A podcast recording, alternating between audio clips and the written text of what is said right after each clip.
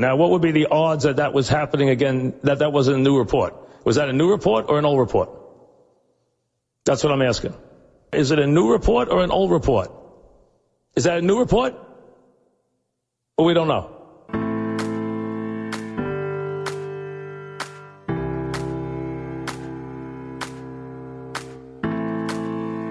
Seasoned sports fan teams up with a millennial, opinions may vary, but the debates assuredly won't disappoint.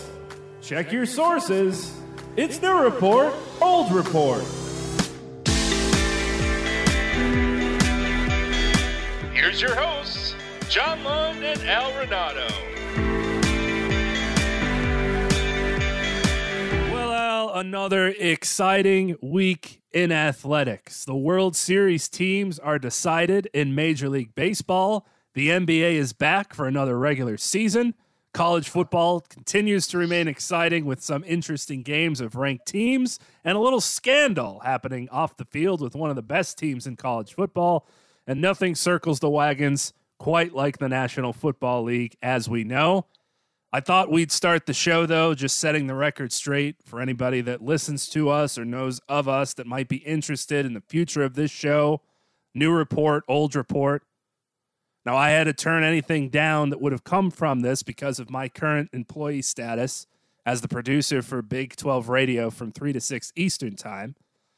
But there is another show that happens from 3 to 6 Eastern Time over on Mad Dog Sports Radio. You may be familiar with what's called Mad Dog Unleashed hosted by Christopher Mad Dog Russo, formerly of Mike and the Mad Dog on WFAN.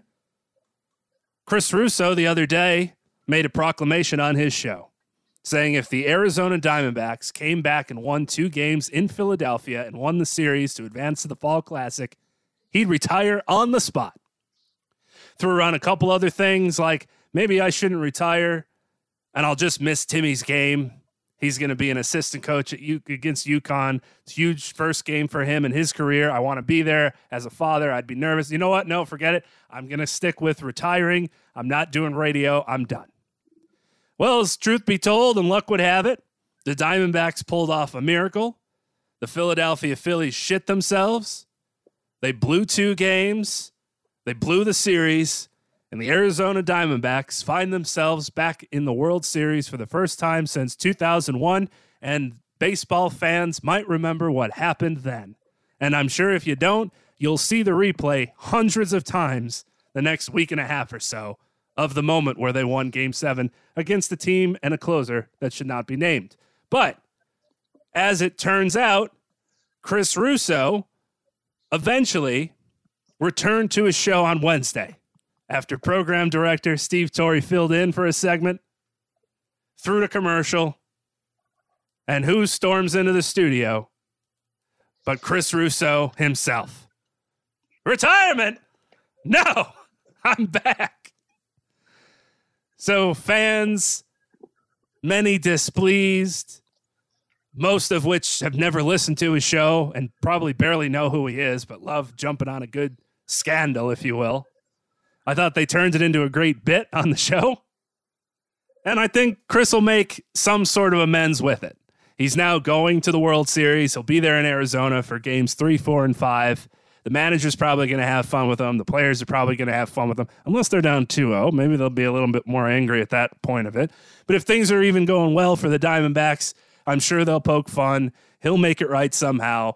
And I don't think we'll end up seeing him walking around Fifth Avenue in a bikini holding up a sign that says, I'm a douche, as Howard Stern asked him to potentially do the morning of Wednesday as some way to pay back the debt if he wasn't going to retire.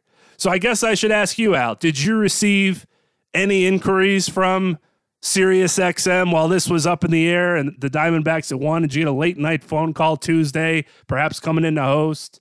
Was there any communication? And are you a little disappointed we didn't get chosen, maybe by even Chris himself as the next successor for the show? And he's not pulling up his end of the bargain. Some people very disappointed about this. Well, first of all, it's great to be with you and our fans and friends again. And obviously, I was anxiously awaiting uh, a call, an email, a text, uh, a tweet uh, I should say, on X, formerly known as Twitter. Uh, however, unfortunately, nothing ever came of it. I was never contacted. I was waiting for. Uh, I, I advised all feel free to reach out. I am available. I would have cleared my calendar, my schedule for yesterday from three to six. The call never came, and our fearless leader returned, as you said, at about three twenty, uh, and put the dog and pony show, no pun intended, uh, to bed, quelled the rumors, uh, and thanks to a deal brokered by Howard Stern, in which you know, as you said, he is now at least potentially, supposedly, uh, to march through the streets of Manhattan wearing a, a bikini bearing the Diamondbacks name and a sign that was later revised to read, I'm a liar and a dope because he was not pleased with the reference to being a douche. And I can understand that. He's a God fearing man. And uh, that now may even be uh, open for dispute as to whether or not he will go forward with that obligation, uh, as it sounded like he was continuing to step back from that latest obligation and commitment that he made to the king of media. So uh, he's back. Not that we ever thought he was going anywhere. Uh, it was great publicity for the program, for the network, for Chris. Uh, it was great for the D-backs, as you know. Obviously, uh, their manager got a huge kick out of it because he listens to Chris on MLB Network and knows of his show, and he made a big to about it, you know, hoping they win. And you know, if they win, he hopes he does retire. And then in the locker room, in the post game champagne celebration, the D backs are doing the bounce, you know, yelling out "Mad Dog, Mad Dog, Mad Dog." So you know, he certainly made waves. He certainly uh, hit a lot of ears, and that's that, that's the best case scenario. And now he's going to Arizona with the program, which had not previously been planned to cover the World Series. So all's well that ends well for the D backs, for Christopher Mad Dog Russo and Sirius XM Radio, specifically Channel 82 and the MLB Network, Channel 89, where he does his Heat program. And uh, hopefully that will all be the lead in to a lengthy World Series. I'm done trying to predict what I think is going to happen because I thought it was going to be a Phillies Astros rematch. Obviously, I was dead wrong, although was a they were up 3 2 in each series and managed to lose four straight between them. So I guess I wasn't that far off. But, uh, you know, the D backs are the Cinderella Club. And, uh, you know, Texas has got the old magician, Bruce Bochy, now in his one, two, three, four, fifth World Series with third different team. Lost one with San Diego, won three with the Giants, and now he's uh, he's in his fifth with his latest new team in his first year there, the Old Sage good to see some old folks getting the job done. He continues on, and uh, his buddy and uh, rival in the ALCS, Dusty Baker, uh, as his defending champs go down in seven, has decided to call it a day after a long, illustrious managerial career, taking five different teams to the playoffs, three World Series with the Astros, uh, of which he wins one last year uh, Dusty finally decides to ride off into the sunset after a fabulous playing and managerial career. He will be sorely missed, but I think we'll see him around. Couple things involving the World Series. One for Chris Russo, obviously hosting radio in New York City for 20 years. Okay. You're going to get millions of listeners tuning into what you have to say, especially at the peak of your popularity. You don't just get a 30 for 30 made for you and about you just because you happen to be there. You have to do something with it. So I'm not saying that this past week's show was his most listened to ever, far from it. But when it comes to Sirius XM and Mad Dog Sports Radio, it's got to be top three as far as people tuned in for the top of the show once they found it, of course. So maybe by the time they found where Channel 82 was for some people that had no idea who Chris Russo was, when he returned, they were there for it. So we could count those toward the numbers as well. But I'd have to think this popularity for that moment is the most I remember of Chris in this new light of what he's doing now with different hats on MLB Network and what he's now doing on First Take, the rise in popularity from that show Every show he was on was making fun of it, poking fun at it, saying something about it. Twitter was ablaze about it, for or against. And it's just amazing to see. This dude's 64 years old. He's been in radio for what, 35 years, 40 years? And now is when he's at his peak. What is happening in this world of media? And he's loving every minute of it. That's the best part of it all. He's taking it with a grain of salt. He's not reading what you're saying on Twitter. He's not putting out those tweets, not to take you back behind the curtain. You think he knows how to open the Twitter app? You're lucky if you're getting a phone call or response that way. He's not going to be out here tweeting to uh, baseball fan 191462 on their old Twitter handle. But everybody has seemingly embraced it. Uh, the Diamondbacks manager put out a statement via the Diamondbacks Twitter uh, about three hours ago. Said, "A deal's a deal. You can't back out of that one, Mad Dog. I ain't gonna forgive you until you do something unbelievable. Maybe show up here and say you're sorry to the entire team." So Torey Lovullo's having fun with it as well. Like I said, it might be a little different story if they're down 2-0 and he's showing up, but all things considered, I think they're going to embrace him with open arms. And it's been fun to watch as someone that knows Chris, as you know him a lot better than I do. It's just hysterical that this is happening. And he's just like a kid in a candy store dealing with everybody's digs and jives. And how could you do this? There's people yelling out. I don't know if you heard Don LaGreca on his show screaming. They're at a bar doing their show live, screaming about why we should bend the knee to Chris. He's not, he's like everybody else. If you make a stupid comment like that, I'd come after you if you worked here. And he's going after him. And people saying they've lost respect for him and they can't believe, what are we doing? this is sports radio, man. You're going to say stupid stuff in the heat of the moment.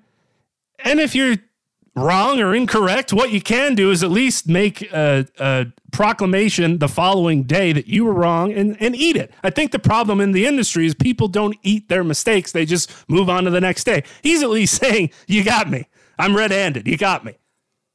I think the biggest problem with Chris's uh, proclamation, his uh, statement, his promise, is that he didn't make it in passing he made it very, uh, you know, in, in a very patient, thoughtful fashion, not some knee jerk reaction. You know, he simply said, and he said it slowly, and he said it uh, with thought. And he said, you Bob Raissman, you can write it down. Not screaming. It wasn't a mad dog rant. It was a very thoughtful, slow paced statement in which he stated his case. He said, I was been off on the Diamondbacks the whole way. I haven't bought into them. I'm, obviously, this is not verbatim. I'm paraphrasing. But if they win tonight, you know, and they win these next two games, I'll retire on the spot. You know, and he said, Raissman, you can write it down. It wasn't a screaming rant. It wasn't, you know, Mad Dog gone wild. It wasn't one of the famous you know, five to seven minute clips of him ranting and raving with the arms waving from days gone by, you know, on the Saturday morning monologue or with Mike or, you know, on Yes when the show was on TV or on High Heat or now with Stephen A. in the Wednesday uh, soiree that they do on Worst Take. Right? It was you know, a thoughtful, analytical Christopher Mad Dog Russo, setting forth that I've been wrong about this club all the way along. Can't believe they're here. But if they win these next two, they win tonight, they win tomorrow night. Bob you can write this down for watching. I will retire on this. Not a rant, not a rave, not a scream, not a shout. Just a well thought out statement from a savvy, experienced baseball historian that blew up in his face. and people should know, like, that wasn't planned. He's not saying that on air thinking, okay, this is something I'll say. They'll put it out on our social media. Maybe it'll get picked up somewhere, gain some traction. We'll be able to talk about it on the baseball show. We'll have it for a first take. If we need anything, this will be great. We'll be able to chat about it. No, this was all an organic thing that just continued to snowball to every aspect of his life. and they obviously turned it into a funny bit at the end, and, and we'll keep kind of doing so. But this didn't start out as a ploy to say, oh, okay, let's see how much legs this will get. This was all organic, all off the cuff, and it all just went crazy. And it's just been hilarious to watch. As somebody without a dog in the fight, no pun intended, we're on Chris's side for it. And just hearing some people take it so seriously is great because if you polled or listened back to 90% of sports radio talk show personalities, there's at least in the tens of things that they've said completely incorrectly or bet incorrectly and never made their wagers right on. Just well, how it goes. Just to, just to give you an idea, uh, you know, I, I, thought the Phillies would win the series in five. And if you had told me that Zach Gallen was going to have two awful starts, well, then I, I would have doubled down and said the Phillies are going to sweep them. Not only did Zach Gallen have two terrible starts, the Diamondbacks still won the series. So it, it, it, it was just shocking. It really was. It was. Uh, it wasn't a shocking thing for him to say that. He's said many more shocking things that haven't turned out to be true that never went viral like this. That statement, there's no way after what we've seen from Philly in this postseason, they go back home and lose two to the Diamondbacks at their place, as ruckus as it'll be. If they do, I'll retire. Okay. I mean, if you just put that script in front of me, yeah, of course. This isn't that. Let's take a, let, let's take a look at the Diamondbacks. Let's remember that they were a 50 win team at the All Star break. Now, a long time ago, when we made our preseason predictions, and you can check the tape, I believe if we go back to it, I had picked the Diamondbacks as my dark horse team. I didn't in any way, shape, or form expect them to go to the World Series, but I believe I picked them as one of my wild cards, or at least to compete there for. And then they were flying, led by the rookie of the year, the unanimous rookie year at that po- rookie of the year at that point, Corbin Carroll, and they were in great shape. And then came basically the second half just after the All Star break of the season, and they, along with Quinn, it, it, it, was really, if you check the numbers, I mean, they were pretty correlated that the Diamondbacks went into the tank and it was led by Corbin Carroll. His average dropped about 40 points. And I remember commenting to people and even on the radio, you know, it just goes to show. I mean, all, all the talk about the kid, you know, he's hit the bricks. Uh, and the team has hit the bricks with him. But you know, just goes to show, you know, I'm not going to say I'm not saying flame out, but just how hard this game is. See if he can make the adjustments, etc. And his average dropped, you know, from like 320 or thereabouts, you know, to 280. And the Diamondbacks actually sunk to below 500 and were out of the postseason and looking like done while the Cubs were flying and looked like they were in great shape for a wild card. Cincinnati was scoring a bunch of runs. They were over 500. Uh, Milwaukee was in command of that division. The Dodgers were rolling. Uh, the Giants were hovering around 500, a little over, and in the playoff picture, and had passed the Diamondbacks. And obviously, the Padres were still trying to figure out what the hell the problem was, and were nowhere to be found. And then, as we went towards the stretch drive, the last month of the season, the Diamondbacks kind of righted themselves a little bit and made the climb to back over 500. And once you're back over 500 for that last wild card, you're in the mix. And you had the four teams uh, battling for a couple spots. And then it came down to, you know, a couple teams for one spot. And lo and behold, the Cubs spit the bit. And, you know, the Reds faded. And there were the Diamondbacks and the Marlins to get those last two spots they get in and then they they go into Milwaukee and face two very good pitchers. You know, Corbin Burnes has been terrific. And remember, they were behind in both of those games. It, it wasn't just that they went into those two games and beat up the Brewers. They were behind in both games. Let's take a quick break to pay the bills. He's Al Renauto. I'm John Lund. We'll be right back with the new report, old report here on Sports Radio America. We welcome you back. I'm John Lund. He's Al Renauto, and this is the new report, old report. Let me throw you this stat too from Katie Sharp, KT Sharp on Twitter. Well done. She had put this out. She's not really a all over baseball person. She mostly just follows Yankee fun stats and different things. But she had this out in mid October that it was the first time in MLB postseason history, excluding shortened seasons, that all four teams in the LCS had 90 or fewer regular season wins. We knew that coming into this.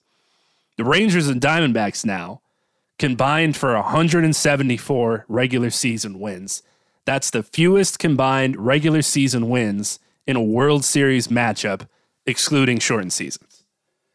So I'm not one of those people that comes after viewership and the ratings and oh man these are going to be you're not paying those bills. What difference does it make? If you want to watch it go ahead. If you don't go ahead.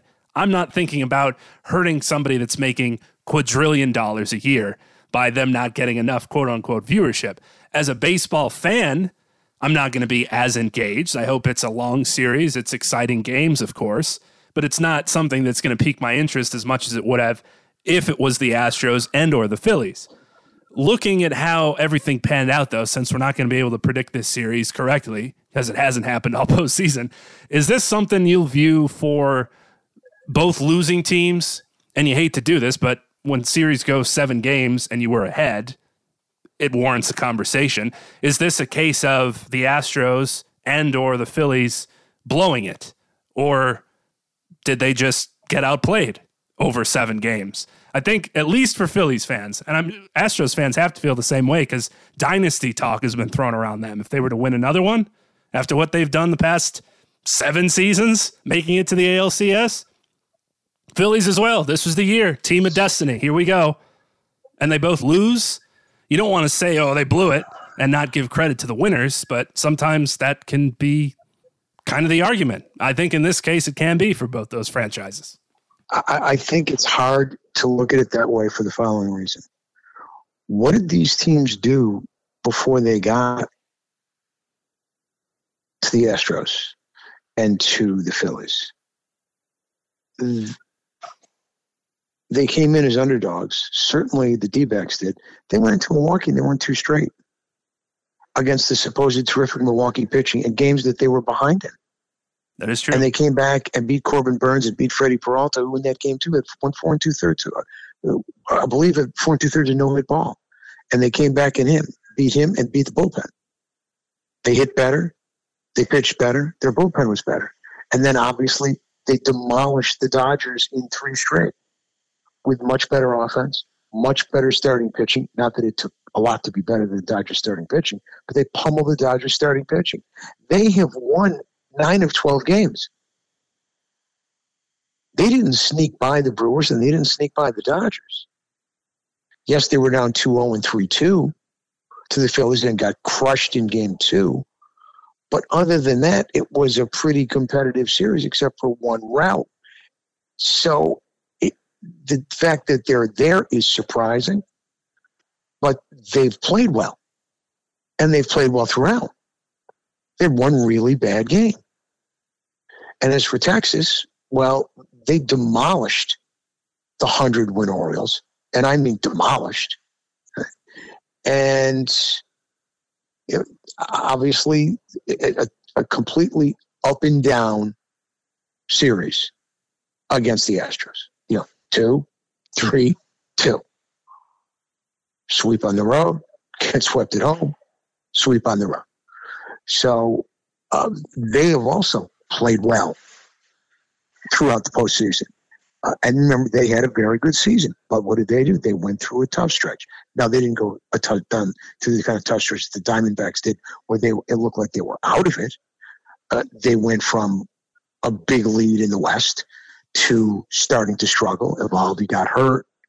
Uh, they had to deal with uh, you know some other injuries, and you know the starting pitching really started to struggle, and lo and behold, their first place lead evaporated, and they were fighting in a three team race for the division and the postseason. But they were a good team all year. They were ahead of the Astros all year. They were better than the Astros all year until the very end of the season when you know, they wind up falling just behind.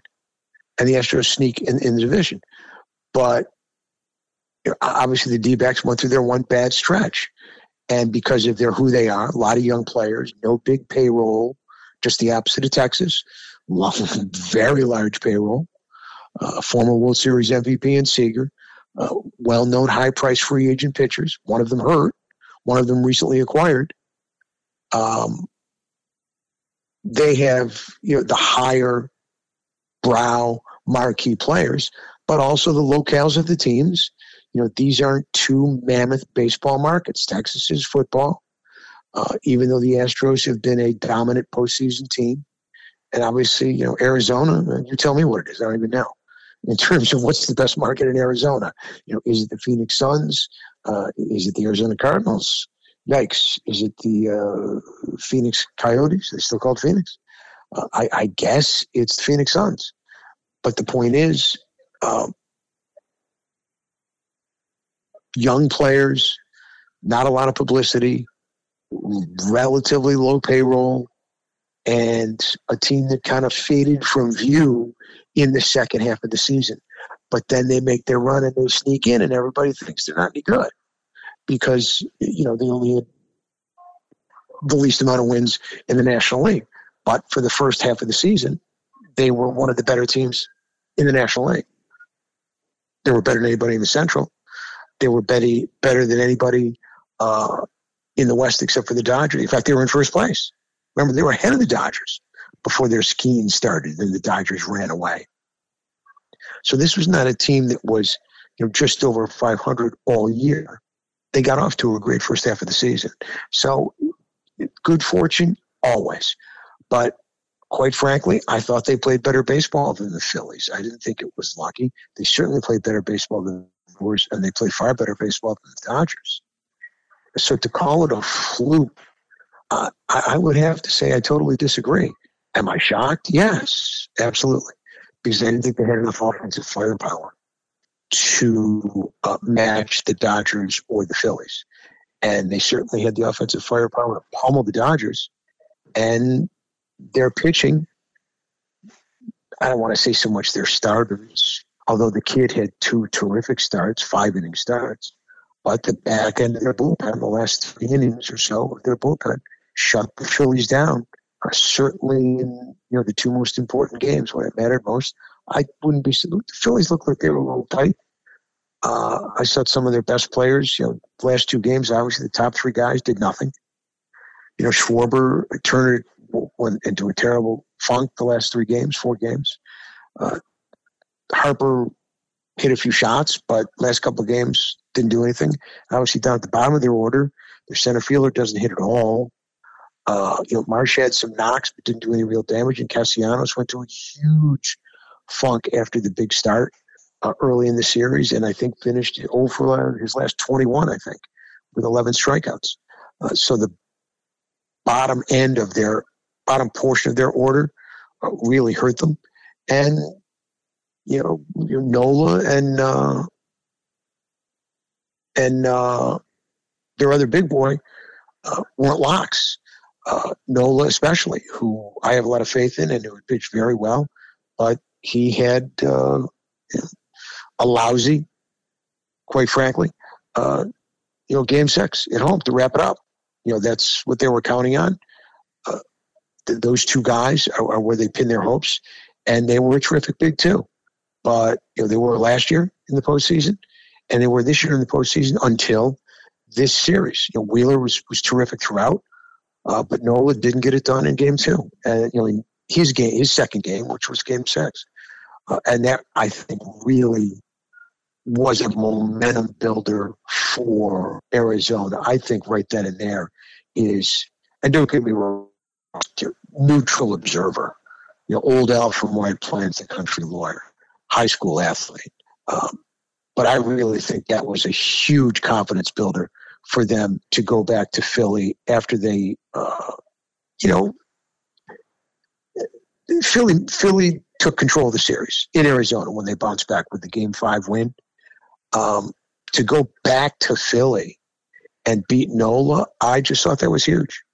I thought that was huge, and I think that gave them a huge, a huge confidence builder uh, to bounce right back like that in you know the House of Horrors, where you know, Philly had not lost the entire postseason.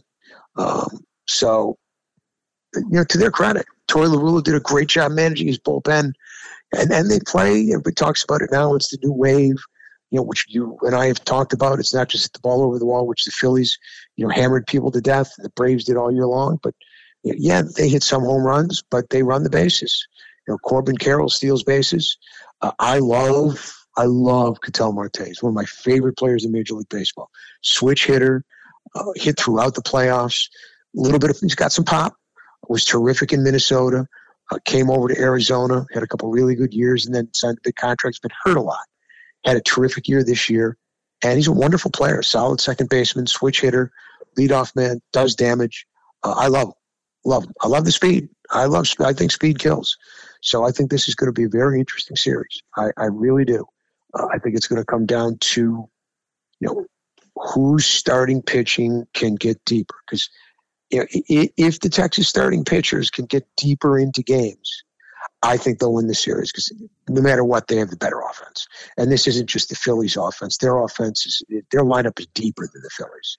They go, you know, eight nine deep. Their center fielder Taveras, he can hit. The Phillies center fielder couldn't hit a lick.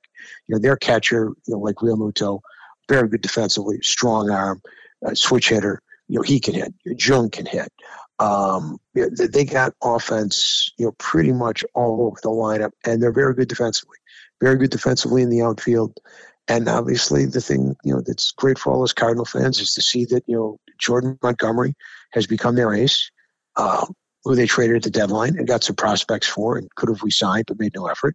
And Adolis Garcia, like Razia, has followed in the footsteps of Randy Arozarena, former Cardinal, uh, traded for a prospect that's been a bust, uh, whereas they got nothing for Adolis Garcia, and he, like Randy Arozarena, is the MVP of the ALCS, and only two RBIs away from tying David Freese's all-time record set in 2011 for most RBIs in the postseason.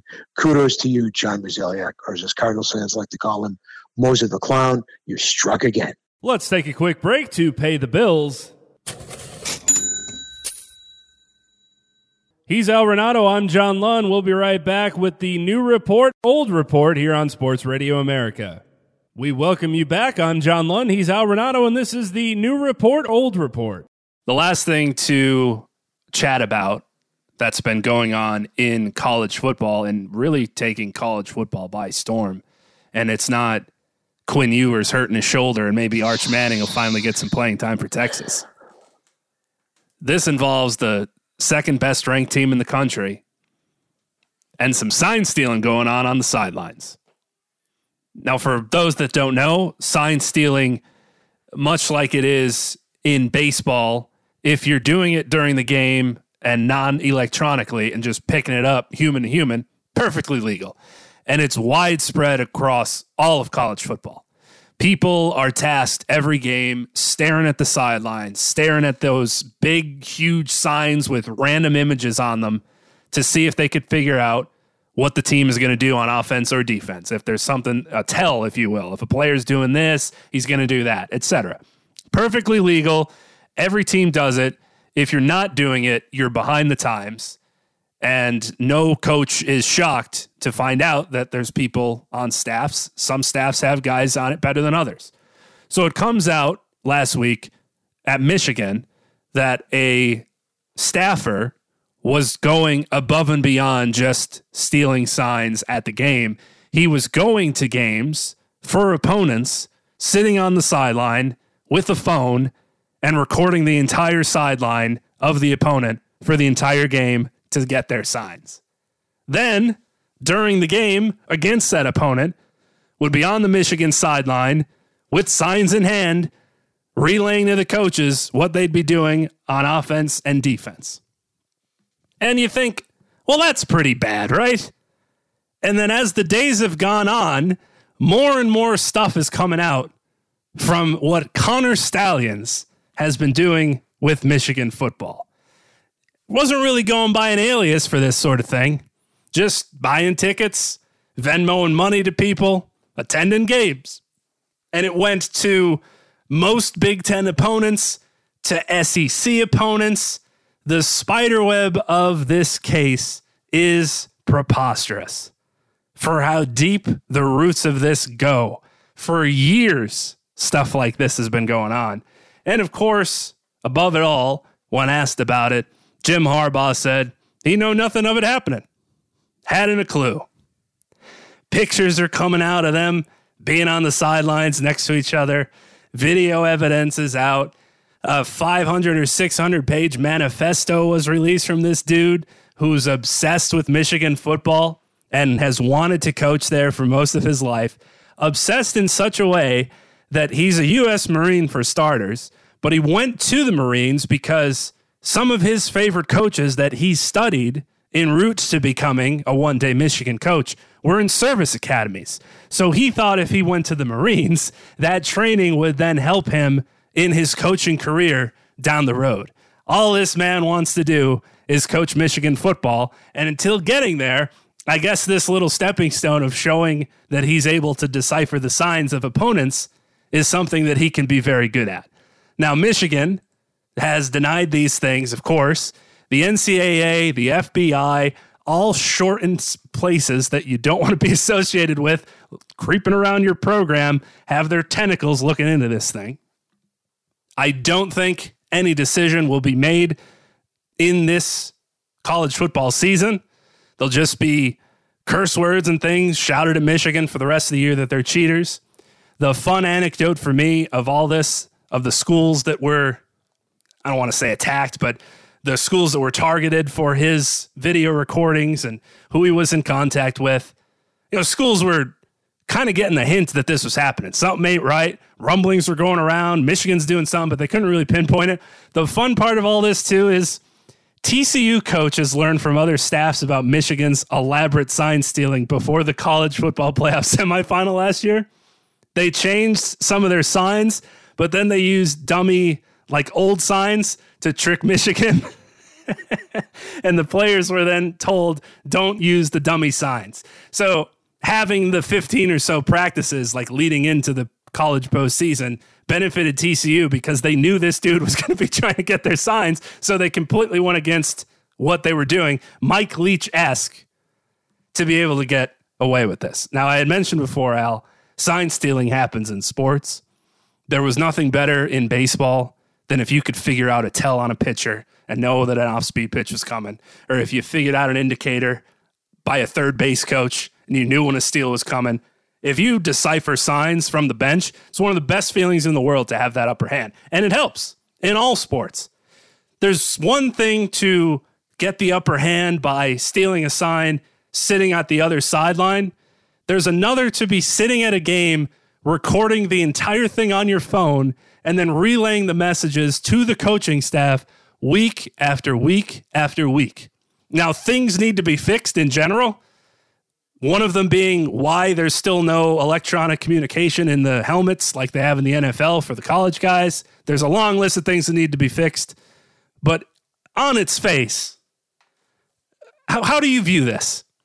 The sign stealing at Michigan. What happens to them when all of this eventually is put in a however many page document and put down at whatever desk it needs to be put down on once this is over with? I mean, I, I can't see them coming out of this. I think we have to wait for the House Judiciary Committee to start their investigation after they finish with the, the Hunter Biden scenario. Surely. They claim improperly that uh, they've got all these smoking guns against their president, which comes up empty. Next is Jim Harbaugh. Um, look, why the FBI is involved, I don't know. Um, but interstate commerce, uh, uh, cross state lines and doing it, I suppose. But Michigan is destroying people. Michigan's got one of the two or three best teams in the country. Plain and simple. They have had for the last couple of years. Is that because they're stealing signs? I would be shocked. I, I, I really would. I mean, they, they have all of these elaborate scenarios with the different plays, etc., and how to disguise it. And if they're stealing them, shame on them that they have to stoop to that. I think it's ridiculous. I think it's comical. I, I think it's a total and complete embarrassment to Jim Harbaugh and the program because to say you had no knowledge, well, then what are they doing with it if they're doing if they're doing it? What are they doing with it? Is it just you know, he's relaying to the assistants and the coordinators, and they're saying, okay, uh, but don't tell coach, don't tell, don't don't don't tell Big Jim. All right, uh, you know, see no evil, hear no evil, speak no evil. So, if this guy was is doing what he said they were doing, and it was being relayed to the staff, it doesn't matter whether or not he had no knowledge. Obviously, under you know, the, the bylaws uh, of the NCAA, you are deemed to have constructive knowledge, even if you actually have no actual knowledge. If you're that coach, you're stuck. What will the penalty be? I have no idea. You know, further suspension. Uh, would they take a championship away? Would they take games away, which would take a championship away? Uh, what happens on the field happens on the field. I've always thought taking wins away was ridiculous, but uh, I, I have no idea what's going to happen. I don't think I agree with you. I don't think anything will happen this year. But I think Jim Harbaugh, look, here is what I think could well happen. Michigan wins the national title, and Jim Harbaugh goes to the NFL. And he's accomplished his mission in Michigan. And, you know, they get put on a, you know, a, a severe probation and lose scholarships for a couple years. And Jim Harbaugh, like Pete Carroll, right, has gotten out before the Expo. And I would not be the least bit surprised if Michigan wins the national title. They're very good. As we've talked about the last few weeks, Georgia is not as good as Georgia has been these last couple of years. They're still very good, but they're not great. Uh, the offense isn't as explosive and isn't as versatile, but it's still a good offense. The defense isn't as totally dominant, laden with NFL first round picks as it's been, but it's still very good. And they're still undefeated and they're still number one. But I think there's very little distance between Georgia and Michigan. And then I don't think Ohio State is that far behind. Um, I like the way Ohio State's playing. I don't think they're as good as the Ohio State teams of, of, the last couple of years. But as I said, I don't think Georgia as good as they were, I think Michigan might be better. This might be the best Michigan team uh, of of the last three, and I think Michigan's going to win. If he asked me right now, I thought was going to win the national title, if they're allowed to play for it, I would say Michigan. There's a chance that Michigan makes the college football playoff. Of course, there's a chance that they win the national championship. I would think that we we will watch those with our eyes, but we won't see them in the record books for the school. I think with what Jim Harbaugh has done to the NCAA already with some things that they're not happy with, this is a lot more important than buying a couple kids hamburgers. But he's already under their microscope for different things unregarded with this my thing is I don't know who has the power to enact any of the severity of punishments to come. Like if the NCAA says you're getting the death penalty, your program, your coaches gone, Jim Harbaugh gone, X number of scholarships gone, wins from this time to this time, bowl wins gone. You have to basically start all over because you've cheated for this length of time, we believe and it has taken over all of college football. You've screwed over even somehow the boys in Vegas. I think the against the spread Jim Harbaugh before this reportedly started was say 25 25 and 1. And then once these were put into action over the last couple years, his record is something like 17 5 and 1. now, of course, it takes a little time to have your team and the transfer portal. We get all that stuff. But as more gets thrown onto the desk, it just looks worse and worse. What I'm not sure of, though, is who can put down the Gandalf stick and say, this is the severest of the punishments we could give you, and we will. you shall not pass Michigan without them being able to say, okay, we'll just sue you and take you to court. Because things have gone so well with you in the Supreme Court in the past couple years, I'm sure we'll be able to just take our chances and probably come out unscathed. But I think what happens is, like you said, Jim Harbaugh, I think, is getting out of town after this year. He's not sticking around for what's coming for him because it seems like something's going to come for him. This is stuff that we haven't heard of. Buying tickets. I mean, there was even tickets bought for the Michigan State game. That's like they were still. Do- this wasn't something like, oh man, this is coming along. We better stop this year. No, they were still doing this when all this stuff came out. They scrubbed Connor Stalions' social media, all of them Twitter, Facebook, LinkedIn, Instagram, gone. And then the next day they said, yeah, we're not really sure about this. We don't know what you're talking about. Oh, so you just happen to tell this dude to erase everything he's ever put out on the internet, except for the manifesto that got found on Google Docs. Very hard to scrub that out, you know? The old Google machine goes real deep back into the history. I'm every day more and more flabbergasted at the lengths that they went to do these sign stealings at as many games as they went to.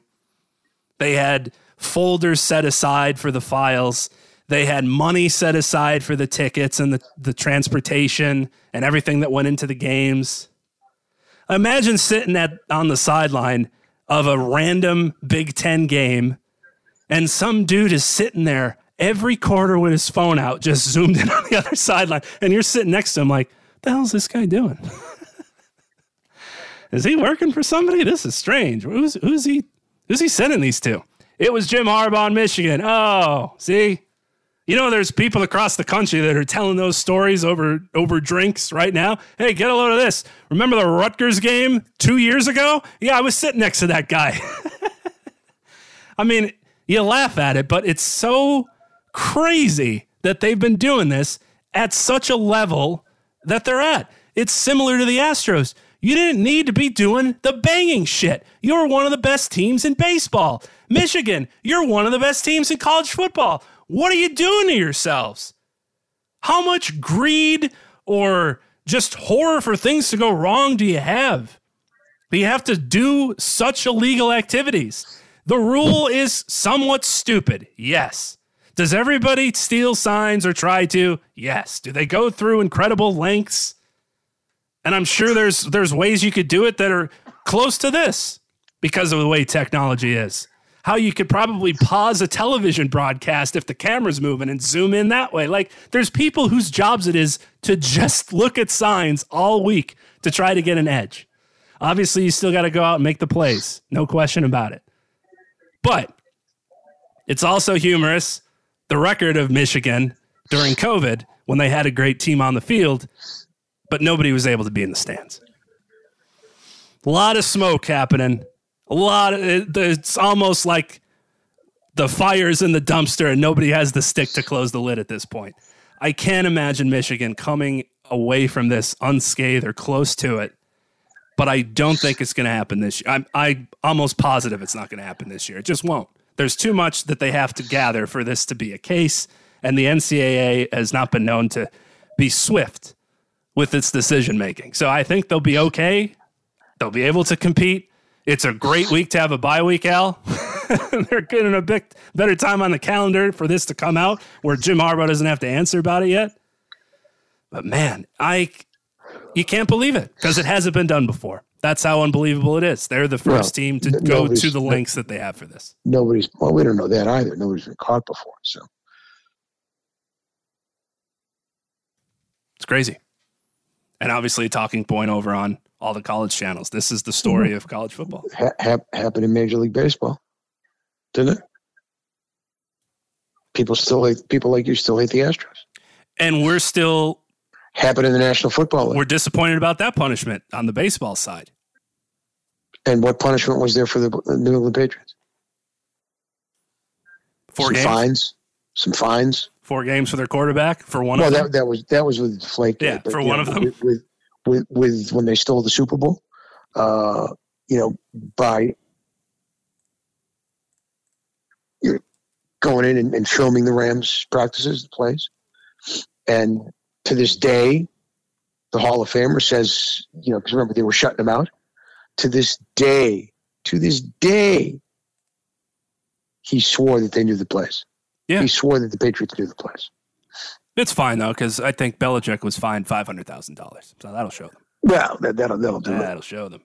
Patriots fined two hundred fifty thousand dollars. Yeah, and they couldn't have a first round pick in the two thousand eight like, draft. find, it's like finding me a nickel. They took away their first round pick in the two thousand eight NFL draft, which was the thirty first pick. Ooh. Marshall Faulk swore up and down that the Patriots knew the plays they were running. It's like we, it's like they had our playbook. And conversely, there's no worse feeling in the world when you're on the other side of getting the sign stolen off you. If you're pitching and you see somebody on second relaying the sign, or you don't notice it until a couple innings in, like, oh, that's why they were hitting my curve. They're looking at the catcher. Nothing worse than that. I don't know how Michigan comes away from this, and it's just been incredible to try to follow it all because every day something else is coming out about it. I mean, you know, Al, college football fans are crazed people. College coaches, crazed people. You try to wrong college football, you'll be found eventually. And once you are found, these people will find out everything there is to know about your entire life before you even realize it's out there to be found I, these I message boards and, and stuff for college football fans, the links that they go to to discover information about their teams. You think they're not going to do that now that you've cheated them? Oh, more and more is going to just continue to come out about this. It's going to be crazy. Somebody's going to have a video, I guarantee, of somebody taping Connor Stalions at the game, taping the sideline. It's only a matter of time. Somebody was there going, What the hell's this guy doing? Taping this game. They sent it on Snapchat to their friend. Like, look at this loser. He hasn't put his phone down all game long. That's going to come out. Everything's going to come out. They're lucky that it won't be something that happens this season. This is really it. It's the it's like the last dance, Al, for, for the Michigan football program. Uh, I, I, I wouldn't go that far. I think they'll survive, but you know, they will have some penalties.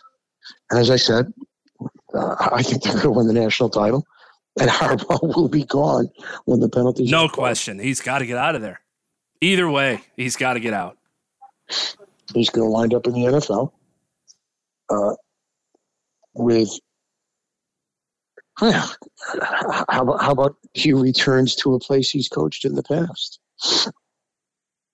How about he returns to California and takes over a franchise that is in desperate need of leadership at the head coaching position? The constantly underachieving Los Angeles, don't call me San Diego Chargers. Because if they don't make the postseason, which I don't think they will, he's going to get fired. And there's your fit. That's the spot. Got the most important piece. You've already succeeded in California because remember, he did. Where was he before Stanford? Was he at the University of San Diego? I thought he was. Then he goes to Stanford and rebuilds that program. Uh, and then he goes to you know, the 49ers. And- Stanford feels so long ago, doesn't it? Yeah, he was with San Diego for Yep. two seasons. Not San, Diego, not San Diego State, Right. The the regular San Diego. the, the University of San Diego, and uh, he was a was a great coach in college at every stop, and same thing in the NFL. Oh man, if you haven't caught up with it, folks, if you just Google Connor Stalions with one N, you will see everything. And if you want to stay up late, there's a 600 page manifesto out there about how to become the next Michigan football coach, which unfortunately it looks like was all for naught because I don't think he'll be let back into college football ever again. Al, it's always a pleasure. Ton to talk about the next couple weeks. We'll do it again next week. World Series, NFL, NBA kicking off. Folks, from my part of the great John Tiny Lund, I am Al Renauto, AKL from White Plains. Enjoy the World Series and have a great sports weekend, everybody. We'll be back 8 p.m. Eastern Time here on Sports Radio America. You can listen at sportsradioamerica.com and interact with the show there as well, or find us on the TuneIn app by searching for Sports Radio America. You can also follow John Lund under the same handle on Twitter at London Bridge. Thanks again for listening.